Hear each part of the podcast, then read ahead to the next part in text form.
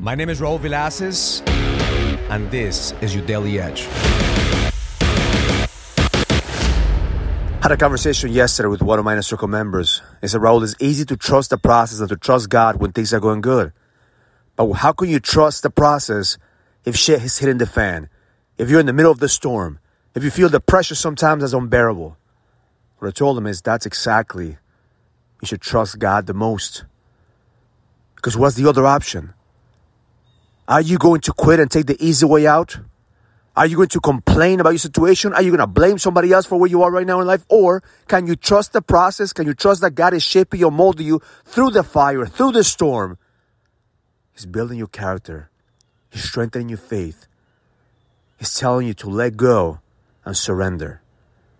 See, it's easy for us to trust God, to have faith, to live with purpose when all the shit that we're doing is going good when there's money in the bank, when you feel like you have a purpose, when you're healthy, when, when your relationships are good. And, and all of a sudden, when something doesn't go the way that you want it to go, that's the moment that you have to double down on faith, on trust, on the belief system that allows you to know that you're being guided.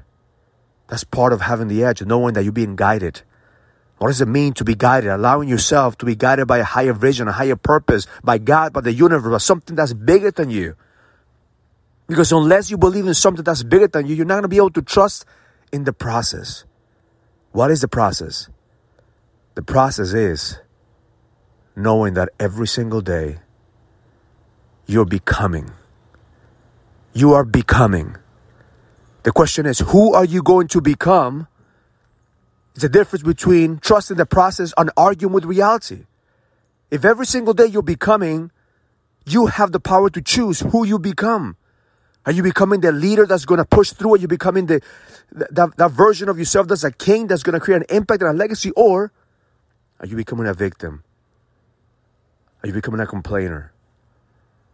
Are you becoming a, a sedated warrior? My intention for you today is not just to trust the process, but begin to enjoy the process. When shit hits the fan, I want you to start looking at, at the highest version of you as he's guiding you through this and telling you this is not the end, but the beginning of a new version of you. When you feel that the pressure is overwhelming and you can't go any farther, just look at the version of you from 10 years from now, God guiding you, telling you that the best is yet to come. See, unless you believe in a compelling future, something bigger than you, you're always going to feel overwhelmed. You're always going to feel like you don't have enough, that you're not enough.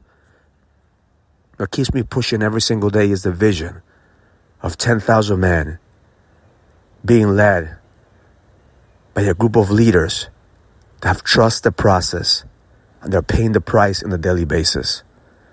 You may not know how, you may not know if you have the capacity, but just know that those are the moments that you should trust the process and double down to increase the faith and belief system.